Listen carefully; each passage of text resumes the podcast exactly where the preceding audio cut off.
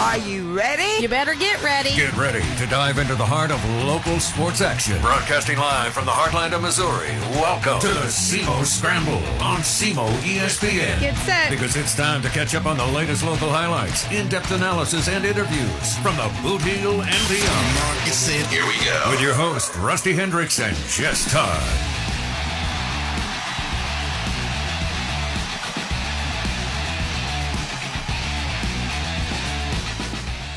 And good Saturday morning to you. And welcome to the SEMO Scramble here on SEMO ESPN Radio. That is 1220 AM, 93.5 FM, and online at SEMOESPN.com. You can always download the free SEMO ESPN app. You can toggle between other River Radio uh, stations and look at the latest news and weather and a lot of neat things. Uh, get signed up for some of the promotions and uh, giveaways there as well. So again, the free SEMO ESPN app, you can take it with you anywhere as well and listen to SEMO ESPN. Jess Todd, Rusty Hendricks, and Jess. First off, as we get things started, I just want to say Happy Veterans Day to all the veterans out there. You know, Veterans Day sometimes can get confused a little bit with Memorial Day. Memorial Day is more for those remembering and honoring those that have gone before us, have passed, uh, particularly for those that have passed during uh, wartime. But uh, Veterans Day is to those to honor all, including those uh, living that has been, you know, sacrificing themselves and, and with their service. And we just want to say again a big thank you and uh, appreciate all that they do. And so again, happy Veterans Day. Yeah, it was really cool. A lot of the games last night had uh, moments where they recognized the veterans in the crowd as well. So, um, just shout out to you guys. I mean, we can't say it enough. You know, I have uh. I think everyone can do this. You know, I, I have obviously some, some cousins, uh, you know, uncle, um, you know, different family members that have served, and obviously, I I have not done that. My my parents were not in the military either, but again, I've always had a lot of respect for those that have served and uh, you know spent their time protecting this country, and it just uh, I don't know. It I've always had also uh, a lot of intrigue and um, you know, just learning from history and, and some of the some of the things from you know how things have happened back in the day, and I don't know, it's just always uh, been special to me. And again, I just uh, I think it's really neat. Yeah, uh, a lot of my I have a lot of family history that um, went through the military and the Korean War, the Vietnam War, yeah. um, and just kind of hearing the stories from them is it's humbling for sure. So um, if you have somebody in your in your life in your family that um, has gone through that, um, regardless of the level of it, just have a conversation with them about it and just let them know that you care. Absolutely. So again, happy Veterans Day to everyone, and welcome to the show here for the SEMO Scramble. And you know, a loaded show. We're going to have uh, head coach Jim May on. He's the head coach for the Scott City Rams. Unfortunately, their season ended last night of the district uh, championship in uh, Class Two. But we'll be talking to him in about uh, about 10, 15 minutes from now, and then about 9:30, Dayna Powell for uh, the Cape Central swimming teams, the head coach for the swimming team for Cape Central, had a state champion in the boys swimming in the 100 meter butterfly. So we'll be talking about that, of course, and that'll be uh, fun. We don't get a lot of swimming action here on the show, Jess, but uh, again, well deserved to talk about that. Hardest sport, I think, bar none.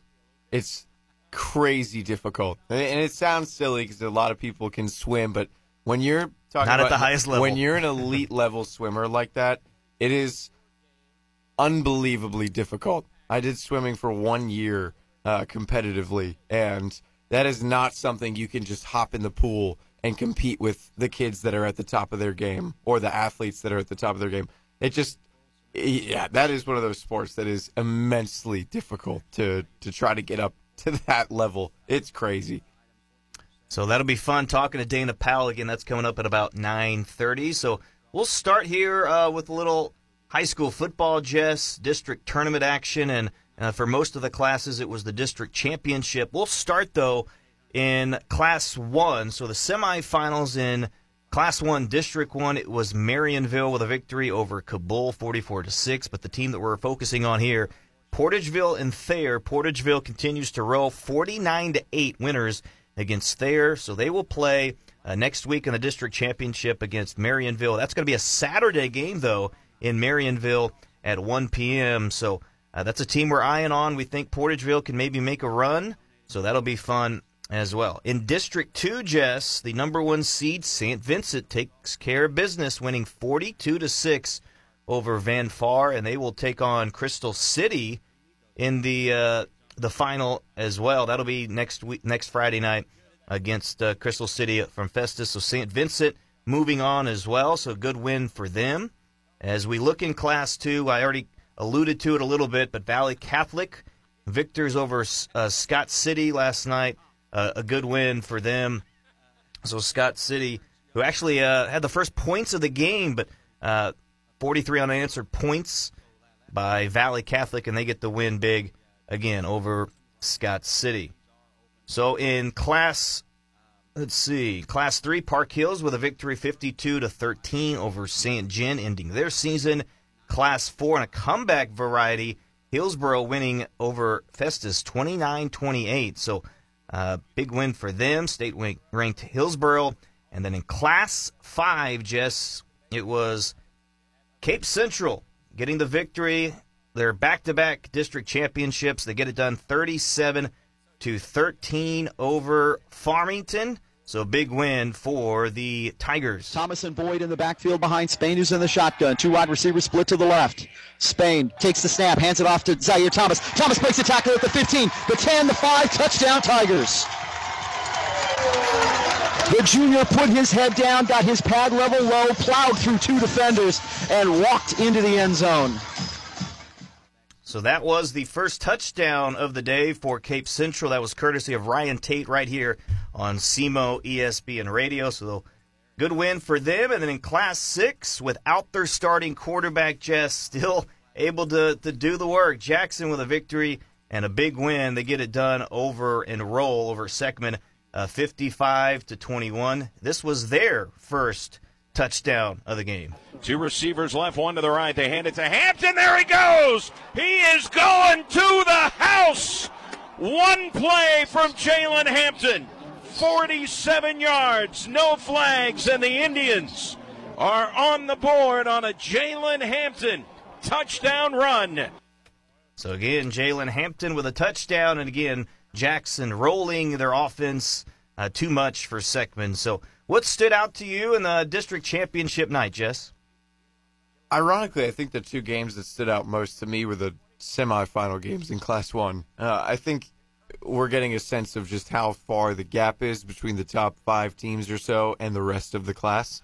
Um, I mean, Thayer and um, Cabool, who Marionville played, um, as well as I mean, St. Vincent is up there too. I think they're ranked sixth in the state. Um, Van Far is a little bit farther down the rankings, but all three teams that that those squads played last night were supposed to be some of the best teams in the state, and they blew them out. I mean, these are a couple. These are a trio of teams that are just on a crash course to play each other. And with Portageville and Marionville now both winning, they're number one and number two in the state, and that sets up just a district championship game. I mean, it's just sometimes it's it's the way the cookie crumbles.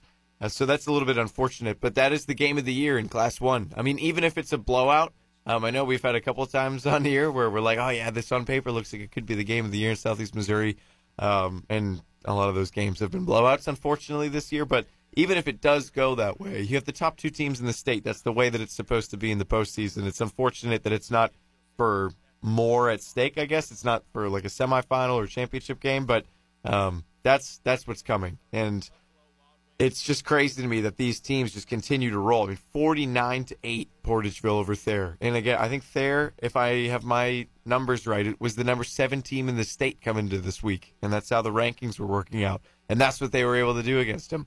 And same thing with Marionville. Cabool was, I believe, the number nine team in the state, and they blew them out. So that's the level that they are at. It's it's just a, a step above right now for everybody else. So they get to clash next week that is going to be a lot of fun to watch. And it was interesting to see a lot of the district championship games kind of in that um, distant scoring fashion too. Not too many of them were close.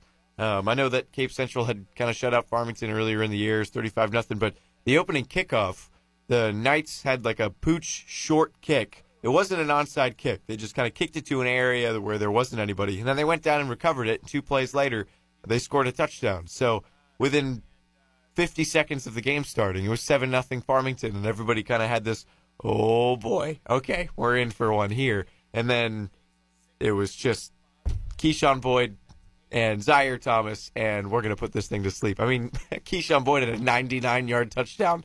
It was crazy. I mean, everything just seemed like it started working for Cape Central. Their freshman kicker, Joey Charlton, shout out to him. He hit a 40 yard field goal as time expired in the half.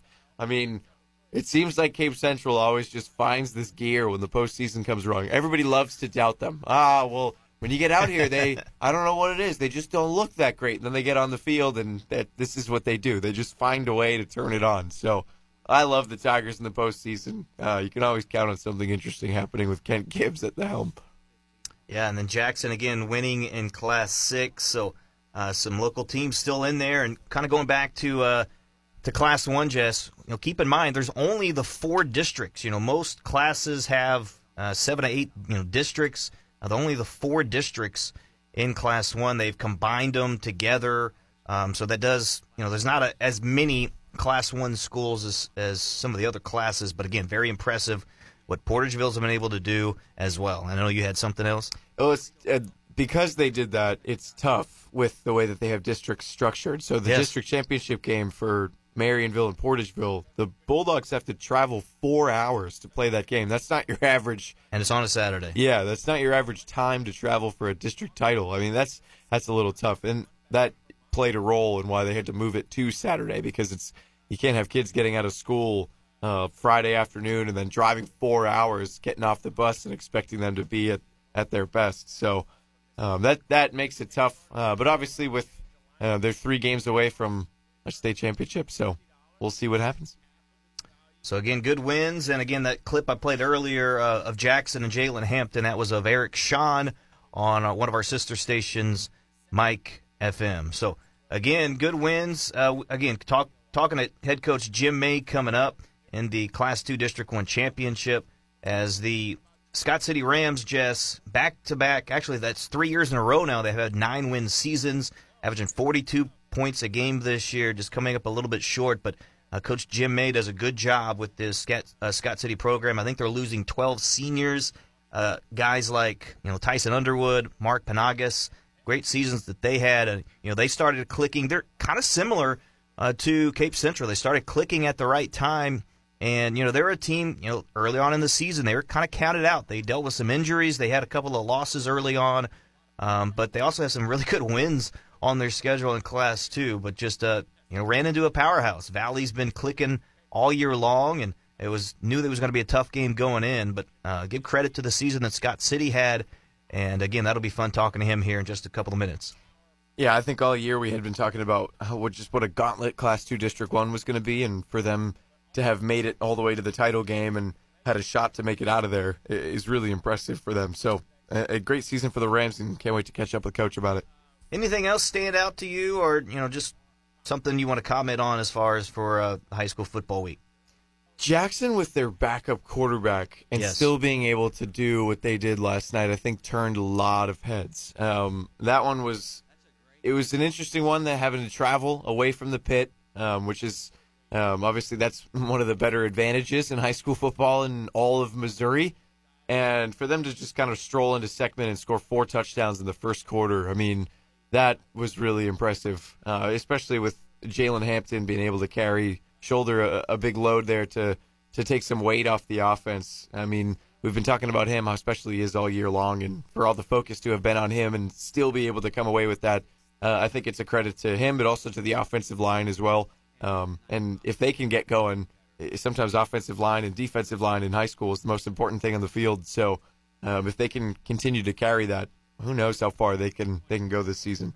Yeah, Coach Nesbitt, uh, they had a piece uh, by the Southeast Missourian Cole Lee had this quote. You know, Coach Nesbitt said about his quarterback, he did a good job. He has good weapons around him. He's got a quality offensive line as well. He said we're really fortunate to have a number two quarterback quarterback that is as talented as he is. So obviously, uh, Drew Parsons has done a nice job stepping up in uh, the absence of uh, Adrian Fox, but uh, again, Jackson just uh, they just find ways to, to win too. They've been a good program for so long, so we'll see how far they can go. All right, we're going to take a break. When we come back, we'll talk things over with head coach Jim May of the Scott City football team. So stay with us. It's the SEMO Scramble right here on SEMO ESPN.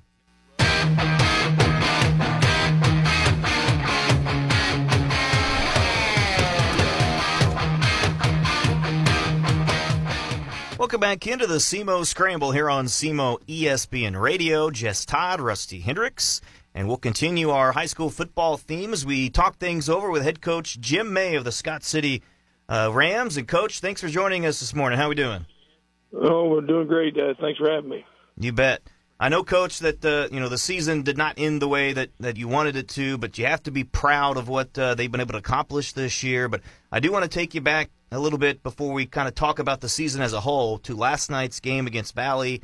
Um, you guys, you know, got on the board early, so it got a little momentum going in that game. But uh, again, just tough, kind of slowing down the offense for Valley Catholic. They've been strong all year, but just uh, you know, kind of what was your takeaways from last night's game, and how hard was it to kind of have that post game speech to your senior class? Well, you know, we knew going in, um, we felt like they probably had the decided advantage up front. They were really good on both sides, offensive, defensive line.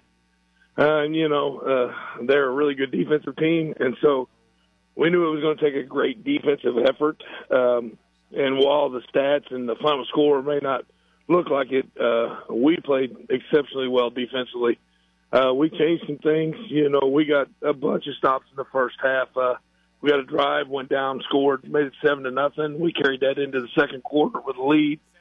Um, and, and then we got give up a couple scores. Uh, and offensively, they changed and uh, went to a 52 defense and just basically started bringing the house at us uh, to shut down the run game and made us kind of one dimensional uh, we could move the ball passing them, but we couldn't sustain drives. Uh, there in the first half, right towards the end of the half, we got a big play, got down first and goal, and then couldn't get it in. Dropped a couple passes in the end zone, which is uncharacteristic for us. Uh, or we could have went in 14, 14 and a half, but we went in 14 7 and a half. And then just we couldn't we couldn't sustain anything offensively. Defensively, they really did a great job. They're a really good team, man. I mean, they just really are and uh, and then our defense just wore down. You know, they were on the field almost the entire second quarter, entire third quarter, and they hit us with some big runs, had some breakaways, and then it just kind of got away from us. But uh, you know, our kids played exceptionally hard, and uh, I think it probably was our best defensive effort of the year, even though it don't look like it. But uh, it, I was very proud of what we did. Well, coach, if you're proud of a group, obviously that that speaks volumes. And for the season that you guys had to have started kind of shaky, but to get to that point of saying that it was your best performance of the year and it was building all the way towards that, what does it say about the team that you had this year?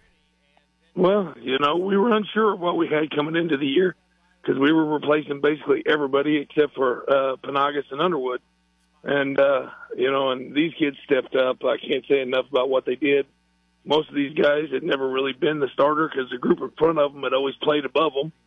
And man, they just, you know, we started out a little shaky. We dealt with some injuries early. You know, started out two and two. Probably should have been a little better, but that's just what happens when you deal with injuries. But they persevered, they fought, they clawed, and then we got healthy at the end, and we made a good run. So again, coach, uh, I think it was 12 seniors on for the the class this year. Just what was again that um, huddle like there at the end, talking to them. I know losing guys like Mark Panagas, Tyson Underwood, uh, Gavin Venable, and others. I mean, had a great years for this team, but it maybe also it, you can give a, a little insight on message. Maybe you you talk to the guys that are coming back next year. That hey, you know, this team wasn't expected to maybe do as much, but look what they accomplished, and see what you can guys can do as well. Well, you know, it's just uh, thanking them thanking the seniors for everything they've done because for four years I've expected a lot and demanded a lot out of them, and they've given me everything they had for four years. I'm sorry I don't have much of a voice left from last night, but uh, you know, and uh, you know, just tell them how proud you are of everything they accomplished. I mean, they won 27 games in the last three years. Uh, you know, that's pretty that's pretty good accomplishment, especially for our school, and and uh, you know, and I'm I'm proud of them. And then when you look at it, you know, uh, on our defensive line last night, our two defensive tackles started were freshmen. Our right offensive tackle was a freshman. Our right offensive guard was a sophomore. Uh, you know, Jackson Gloss plays slot and safety on both sides as a sophomore. We've got some uh, really good pieces returning. Uh, you know, I just looked at those guys and said, "There's a lot of work ahead of you to get to where this is. This didn't happen by accident. They worked really hard to get here, and so now it's your turn to step up and go to work." For the first year that you guys had, uh, moving up to Class Two um, after after being in Class One last year, and, and the season that you guys had, uh, what was that like for you, knowing that it wasn't a step back; it was a step forward, and, and there was no uh, deer in the headlights kind of look. It was full steam ahead, and, and this is all the way to a to on the cusp of a district title last night. Well, you know, we seem to have that kind of luck, and in 2019 we were going to be really, really good, and we knew it, and we ended up being the smallest Class Two in the state that year. We got bumped up from Class One. It just kind of seems to happen to us, but you know, we just we don't worry about that. We don't worry about the end. We worry about one week at a time, and we know who's on our schedule, and we face our opponents, and we just continue to try and get better. We talk every year about we want to play our best at the end of the year. I mean, you, it'd be great to win conference. It'd be great to be nine and zero at the end of the regular season, but you want to be playing your best when you get to week ten, and when it really, really matters. And uh, you know, I'm, I'm I'm very excited about how we how we played. And, you know, we went down and took care of a really good New Madrid team last year, last week, and uh, you know, and nobody really gave us a chance to win that one. And you know, and our rally cry all year long was kind of like uh, when the districts came out. You know, our district was Valley and New Madrid County Central, and, and uh, everybody was talking about how tough it was. And then we got a lot of pundits saying that everybody was playing for second place, and and we've talked all year about we were we weren't playing for second place, we were playing for first, and uh, we went to try and get it. It seems like there's a certain grit that comes along with playing for Scott City, and you're no stranger to the history of the program. Where do you think that mindset has come from with all the people from the past leading up to, to these teams now? Yeah, I mean, it's, it's always been. It was that way in the '80s.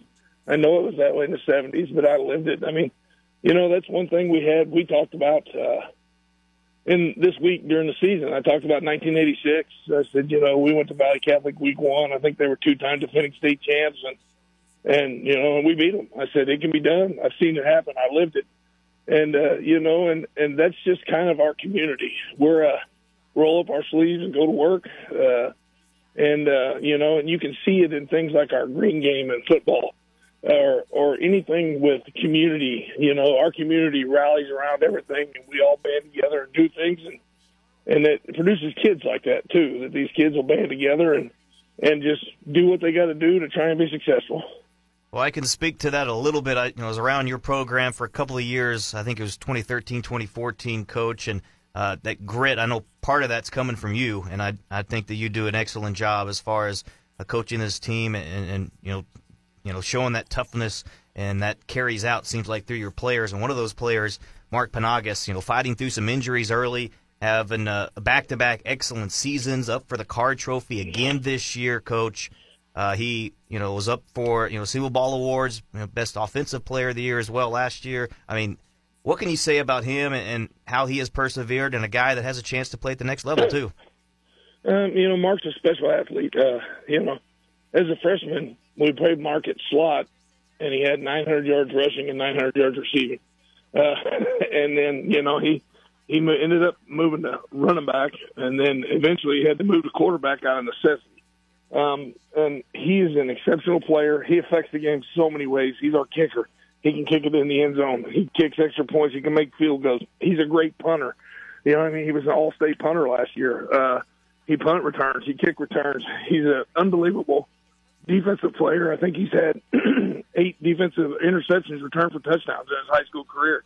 Uh, you know, he, he does everything exceptionally well and at a high level. He's big, he's strong, and he's physical. You know, and uh, it's like I talked about whenever we were sending in the forms for the Carr trophies and nominations and stuff. You know, I'm like, I don't think there's a person in Southeast Missouri that affects the game more than he does every week because he has every part of it. He is he's a huge part of every part of it. And, uh, you know, and, and one stat that really, I know stats don't tell the whole story, but when I was figuring up, he has over 10,000 yards from scrimmage in his high school career. Wow. Uh, that That's pretty impressive.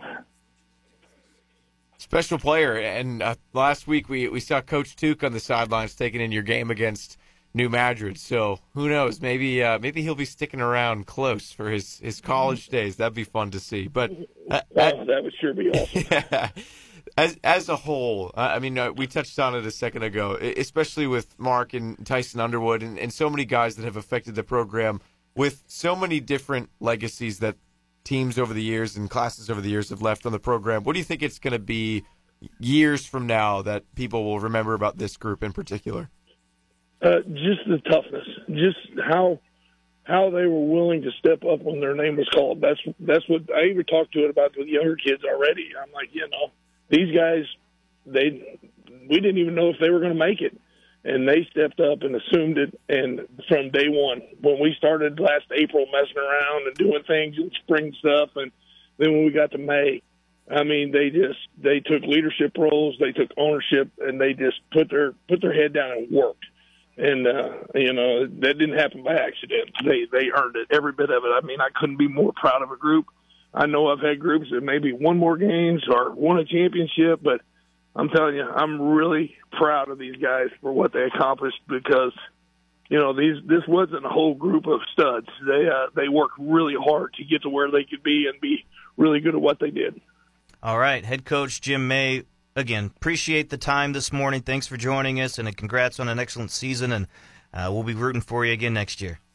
I appreciate it very much. And, uh, you know, I want to say when we talk about the green game, I remember your interview with Dom. I still have it yep. on, you know, on my computer. We listen to it all the time. And, and it's something that uh, we still do and we're still a part of. And I appreciate you doing that. And I appreciate your time today. You bet. You know, in a day like today, you know, Veterans Day, when we – you know, remember those uh, veterans. It, it does kind of, you know, take you back uh, to Dominic Cooper and uh, the what he meant to the Scott City program. So yes, a lot of good memories there.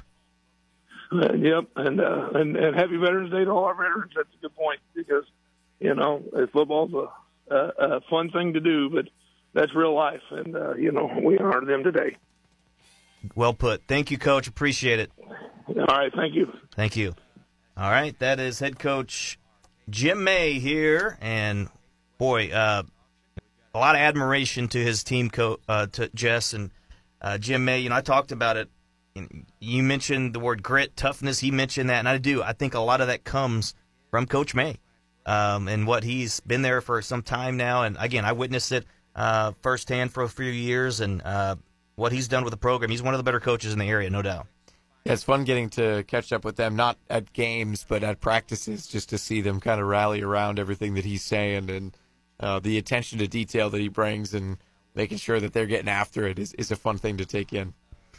All right, so we're going to talk to Dayna Powell. She should be ready to go here coming up, and uh, that'll be fun to talk about Phineas Thial, who won uh, the Class 1 state championship, the 100 yard butterfly, with a time of 48.9 on Friday in St. Peter's. Uh, he also finished fifth place in the 50 yard freestyle. But we'll talk about him and, and, some of the other swimmers as well, and just uh, the program from Dayna Powell. And uh, they've had some good swimmers over the years, Jess. So it'll be fun talking to her. Coming up next here on the SEMO Scramble.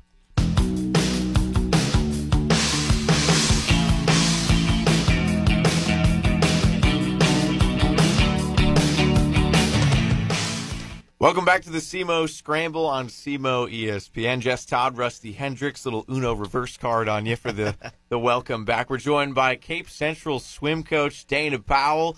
Coach, thanks so much for joining, and uh, I hear you got some some interesting stuff going on this morning up in St. Louis.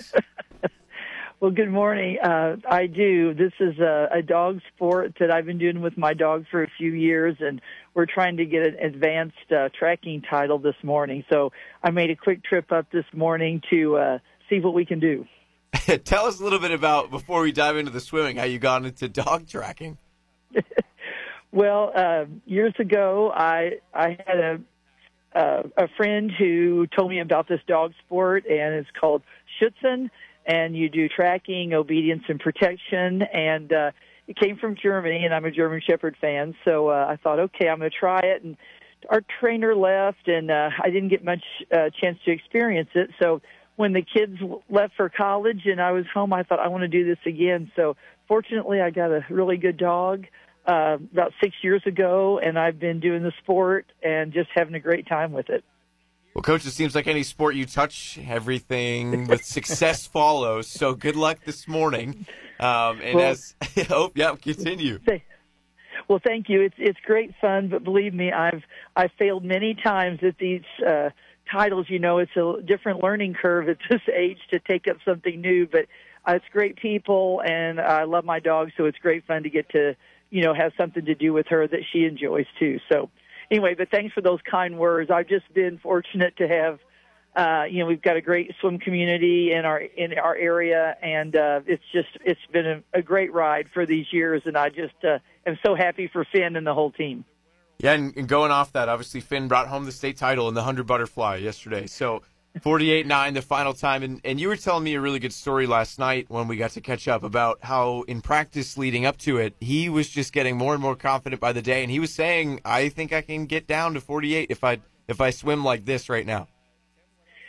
He did, and as I've said many times, Finn Finn is very methodical. He puts a lot of thought into his every part of the race, the turns, the start, the swimming, and it's apparent. I don't ever worry about Finn's race plan or where his head is before he races, but he had a couple of good swims in practice, and the times were really nice. And that's when he started realizing, well, hey, if I can do this in practice, you know, maybe with a shave and a taper, or rest and all that, we can we can hit those times. And sure enough, like clockwork. I mean, he didn't even he's never even gone a 50 point. He went right from a 51.4 to the 49 and then to the 48. So we are so excited uh, already for next year and see uh, you know where he's going to be. But um, you know, I wasn't really thrilled about that 50 free because it's right before the fly, and uh, Finn kind of had a good idea to do that swim as a warm up and then stay warm through that. We have a little break there where diving usually is, and go into the fly, and it really worked out perfectly. So uh,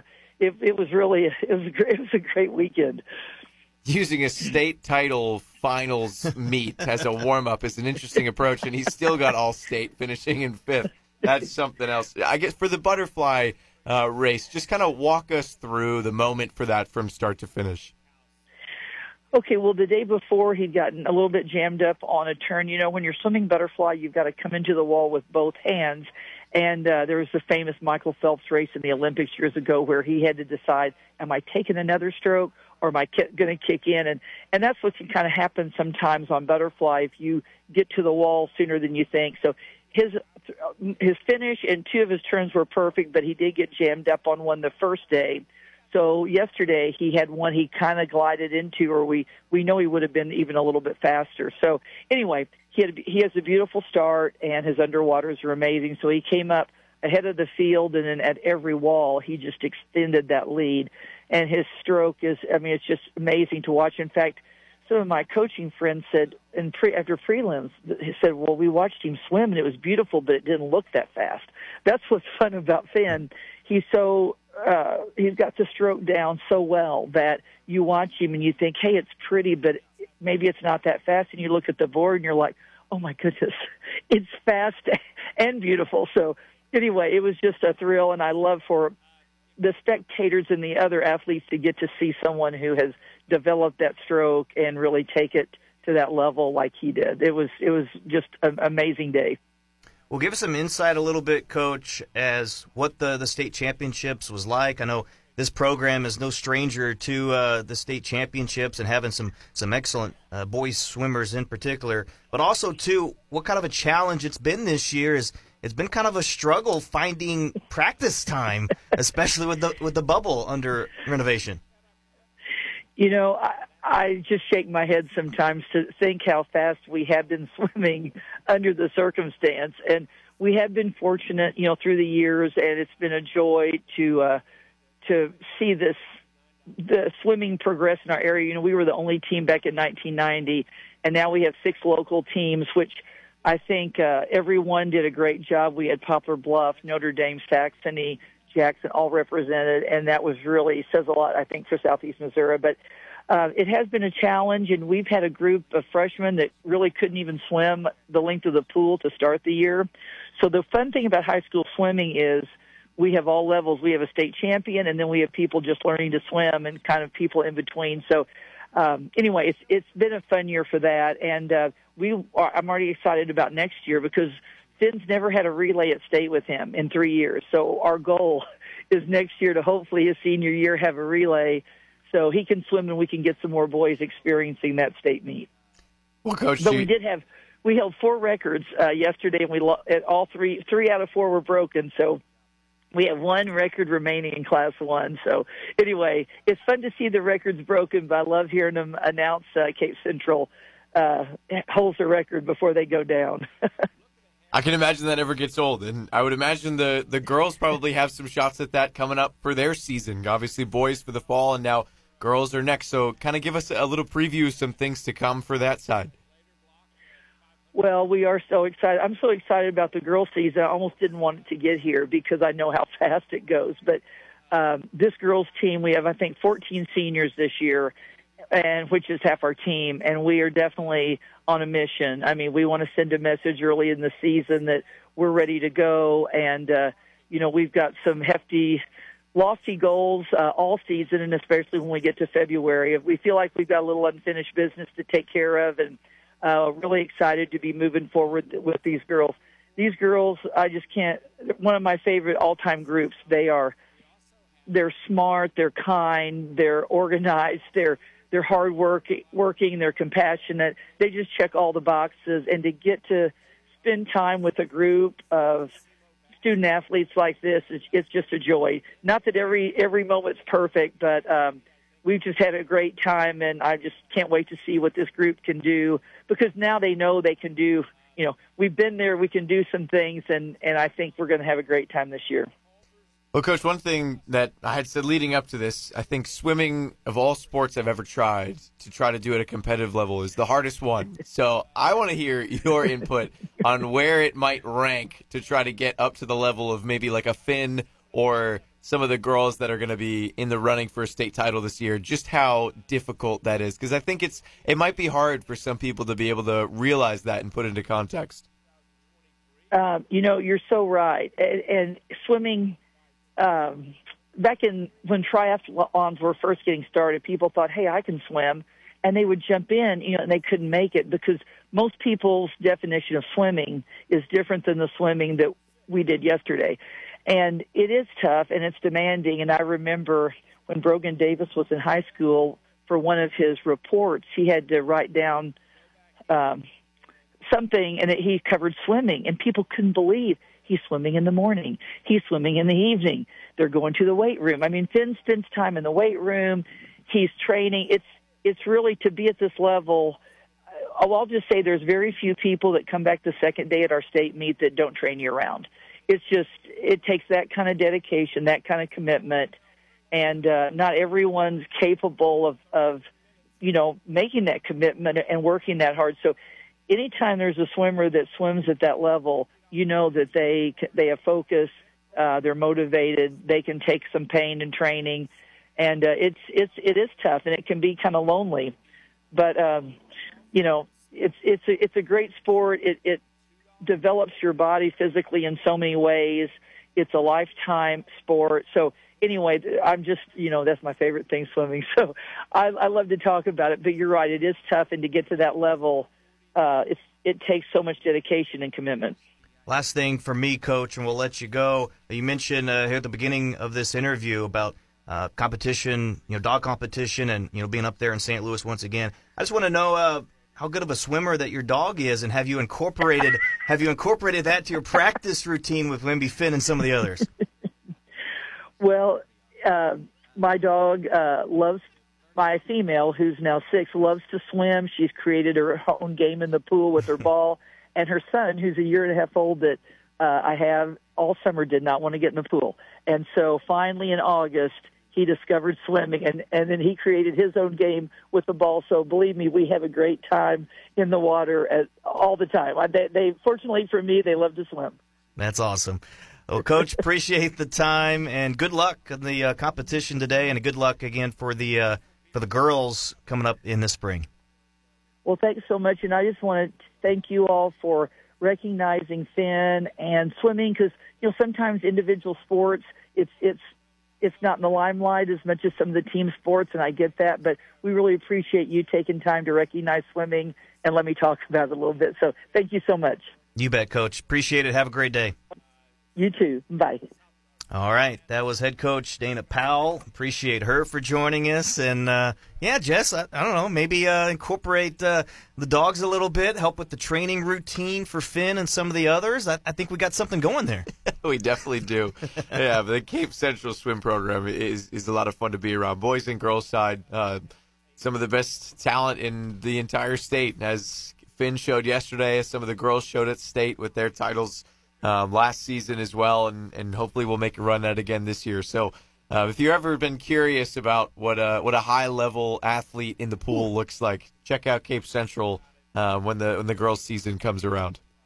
Yeah, and I know that uh, Dayna alluded to it, but Finn just a junior, so it will be fun to watching him again next year. And she she mentioned it as well.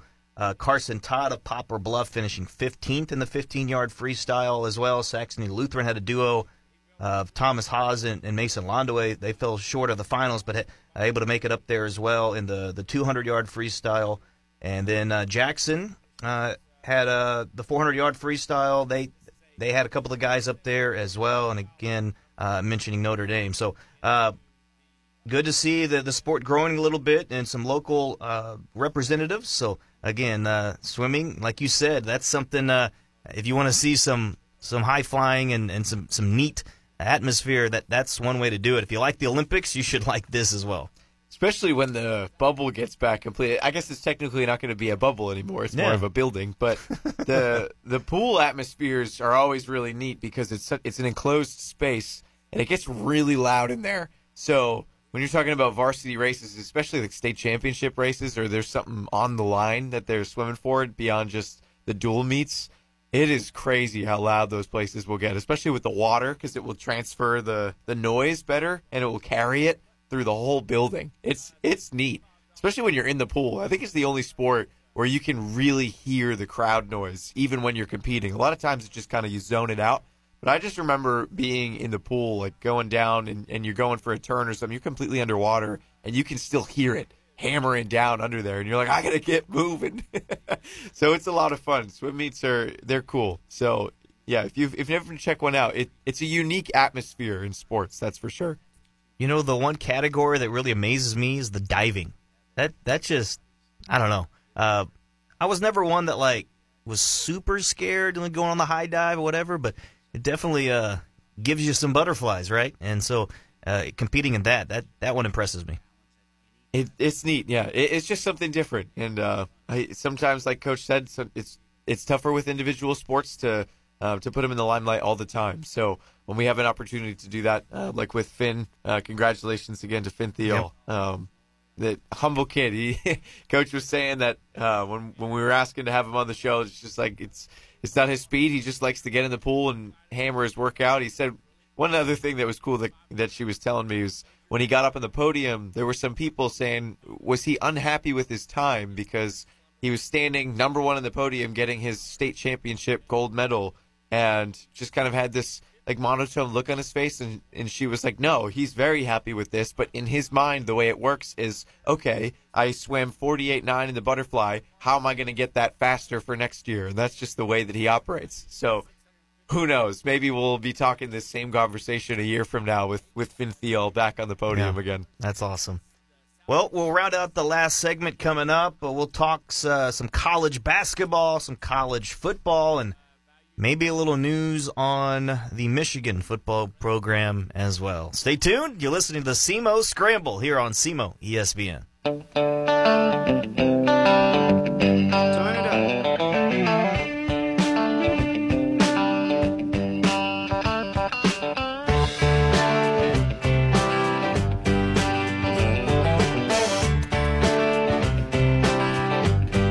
SEMO Scramble here on SEMO ESPN. Jess Todd, Rusty Hendricks on this Veterans Day. Once again, I want to give a shout out to all those veterans out there. Happy Veterans Day, and I hope uh, everyone's able to recognize you uh, for the service that um, that you have and that you deserve. So again, appreciate all veterans out there here on SEMO ESPN. So I do want to touch on uh, the SEMO Redhawk basketball team. Jess was on the road last night, a historic Hinkle Fieldhouse.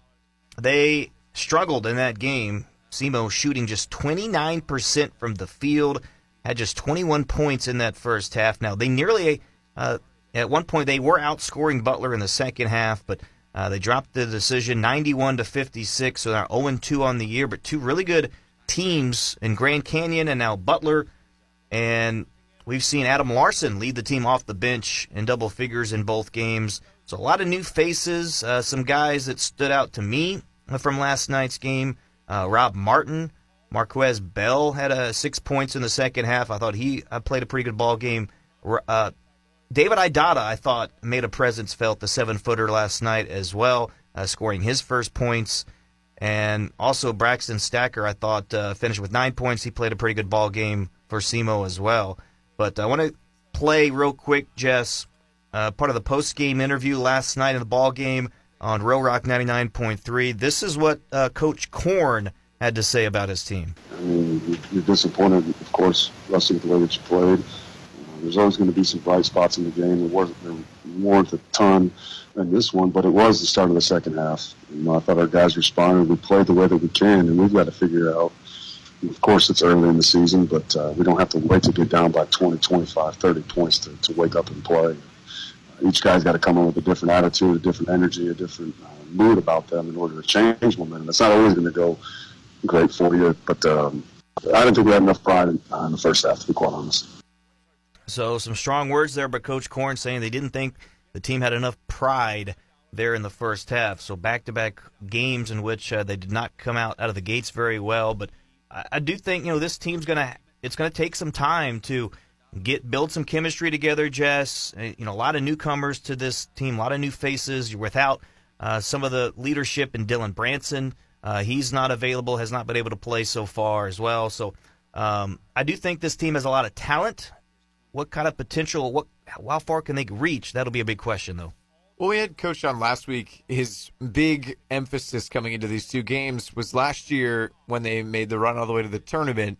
They got all the way to Dayton and said that his guys looked a little bit deer in the headlights early on in that game, and it took them a while to find their stride. They finally did. Obviously, they ended up losing to Corpus Christi, but that early part of the game where they just couldn't really settle in and it seemed like it was kind of the moment and the atmosphere getting the better of them that was the big thing for these two games is let's go into some hostile territory yep. with some places where it's going to be packed if not sold out like the grand canyon game was and just see how we react in front of massive crowds like that so now if they are able to turn this around and have a similar a storybook season like last year when they get to the big moment again they're not going to have that same feeling so I think these two games were just a lot about feeling it out. Obviously, you mentioned a lot of new faces here that they're still playing around with, seeing who's going to be uh, the the big time role players, who's going to be the go to person, and when you need a bucket. So those are things that they're all still feeling out. But the important takeaway from both of these is that there were stretches of really good basketball.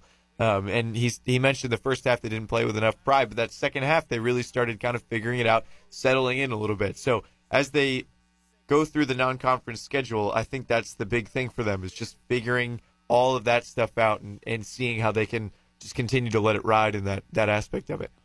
Look, you get some shots to fall. I mean, you're talking about a much more competitive team. Just, again, just 29% from the field. They really struggled from the field. They got some decent looks. I mean, they got some looks from the outside as well.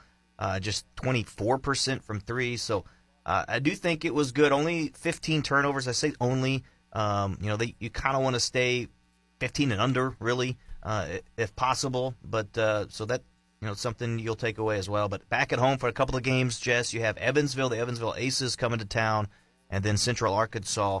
So next game on Wednesday at the Show Me Center. That'll be fun to, to kind of get that first look here at home as well. And speaking of home games, Jess, uh, first home game of the year today. It's blackout night or blackout day, whatever you want to call it.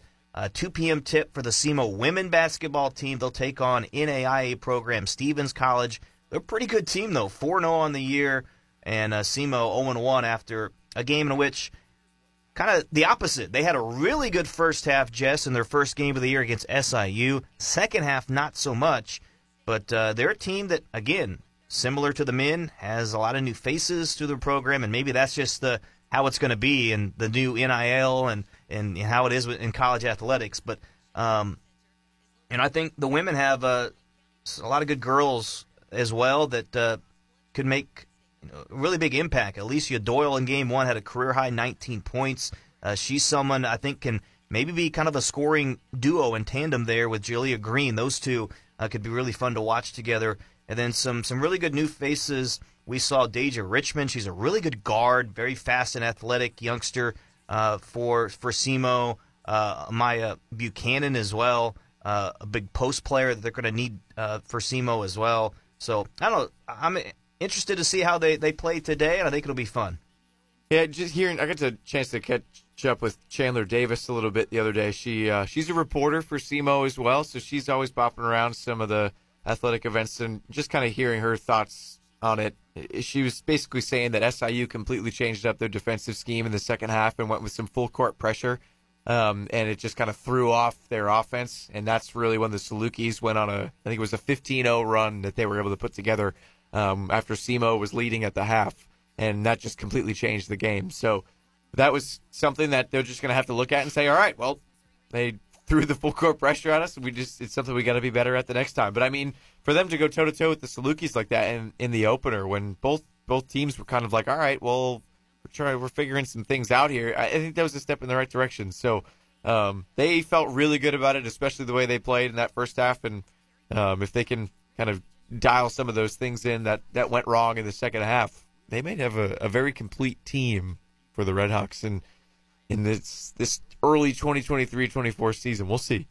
So tip off again at 2 p.m. at the Show Me Center. You can listen to the game right here on SEMO ESPN. Big game in college football in the OVC Big South Conference. That is UT Martin and SEMO. SEMO traveling to UT Martin. To, you know, no doubt about it, a tough loss last week to Robert Morris. You know, I I had the schedule before the year and I kind of looked at it, what I thought maybe could happen, uh, and I thought there was about three flip games. That what I mean by that is that you know either team could maybe win. That could change how the, the schedule goes for SEMO. One of those was against UT Martin, a couple other ones against Eastern Kentucky and Southern Illinois. And they lost those previous two games. They lost a game against Robert Morris, I thought they would win. Lost a game against Central Arkansas that I thought they would win.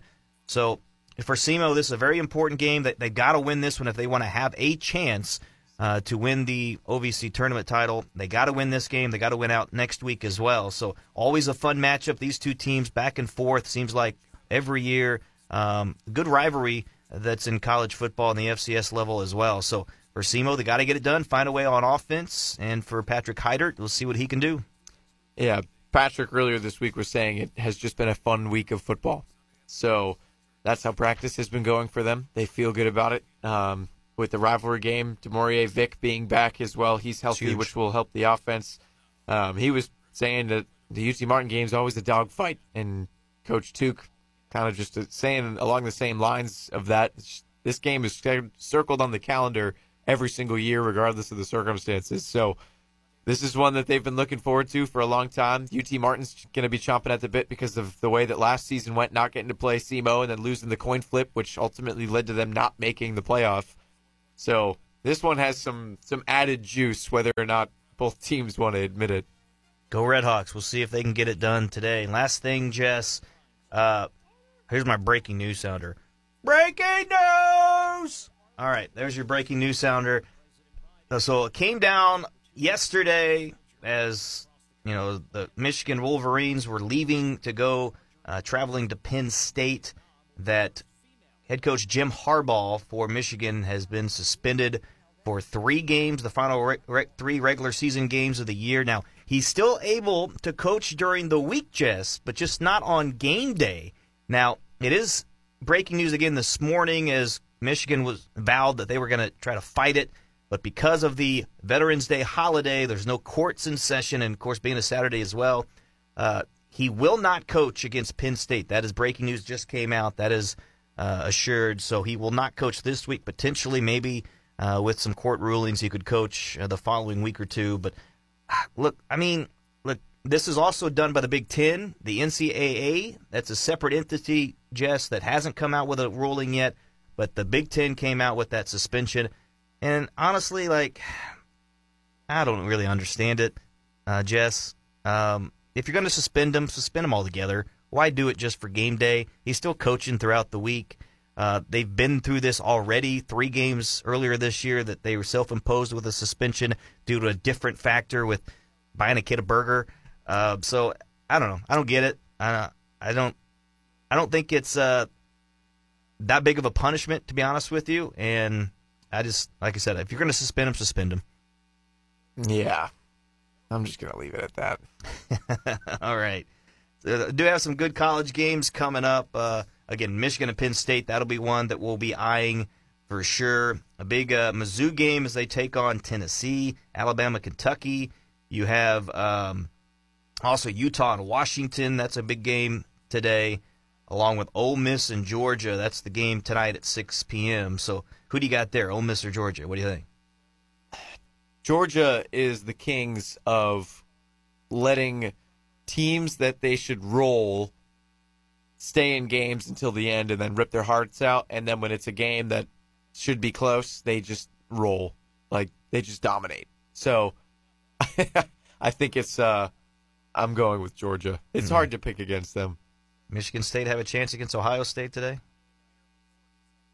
Yeah, why not? I mean, they have a chance. That's why they play the games. There you go.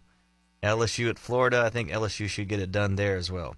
All right, Jess, appreciate it, man. And again, happy Veterans Day to all those veterans out there and appreciate your service. So, Jess, uh, thanks again. And it'll be uh, another fun weekend of, of athletics. I'm looking forward to seeing UT Martin's campus. I've never uh, never been down there, so this game's going to be a lot of fun. All right, so Jess Todd will be there to take on that UT Martin and SEMO football game. Good luck to the Redhawks there. Good luck to the Redhawk women today as well. And since it happened last Saturday, do want to give a final shout out, Jess. Congrats to the Advance Hornets, state champions as well in Class One volleyball. That one was fun. I had I had the full orange on, so I was I was full full Advance Hornets for that one. Lived up to my pinky promise. So yes, congratulations, Class One state champs. And last thing, uh, it is opening weekend for rifle season deer hunting uh, here in the state of Missouri. My dad just sent me a picture. Got him a deer this morning, so congrats, Dad, on that. So, folks, appreciate the time. Hope you enjoy your weekend. And again, happy Veterans Day to all. So, Jess Todd, Rusty Hendricks here on the SEMO Scramble. Till next time, thanks so much. Have a good weekend. You've been listening to the SEMO Scramble on SEMO ESPN. Tune in every Saturday morning from 9 to 10 for a dash of hometown pride with Rusty Hendricks and Jess Todd. Right here on the SEMO Scramble. Yes, don't miss the latest news, scores, and stories that matter most to local sports enthusiasts. From the Boot Heel and beyond. Right here on SEMO ESPN 1220 AM, 93.5 FM, the SEMO ESPN app, and at SEMOESPN.com.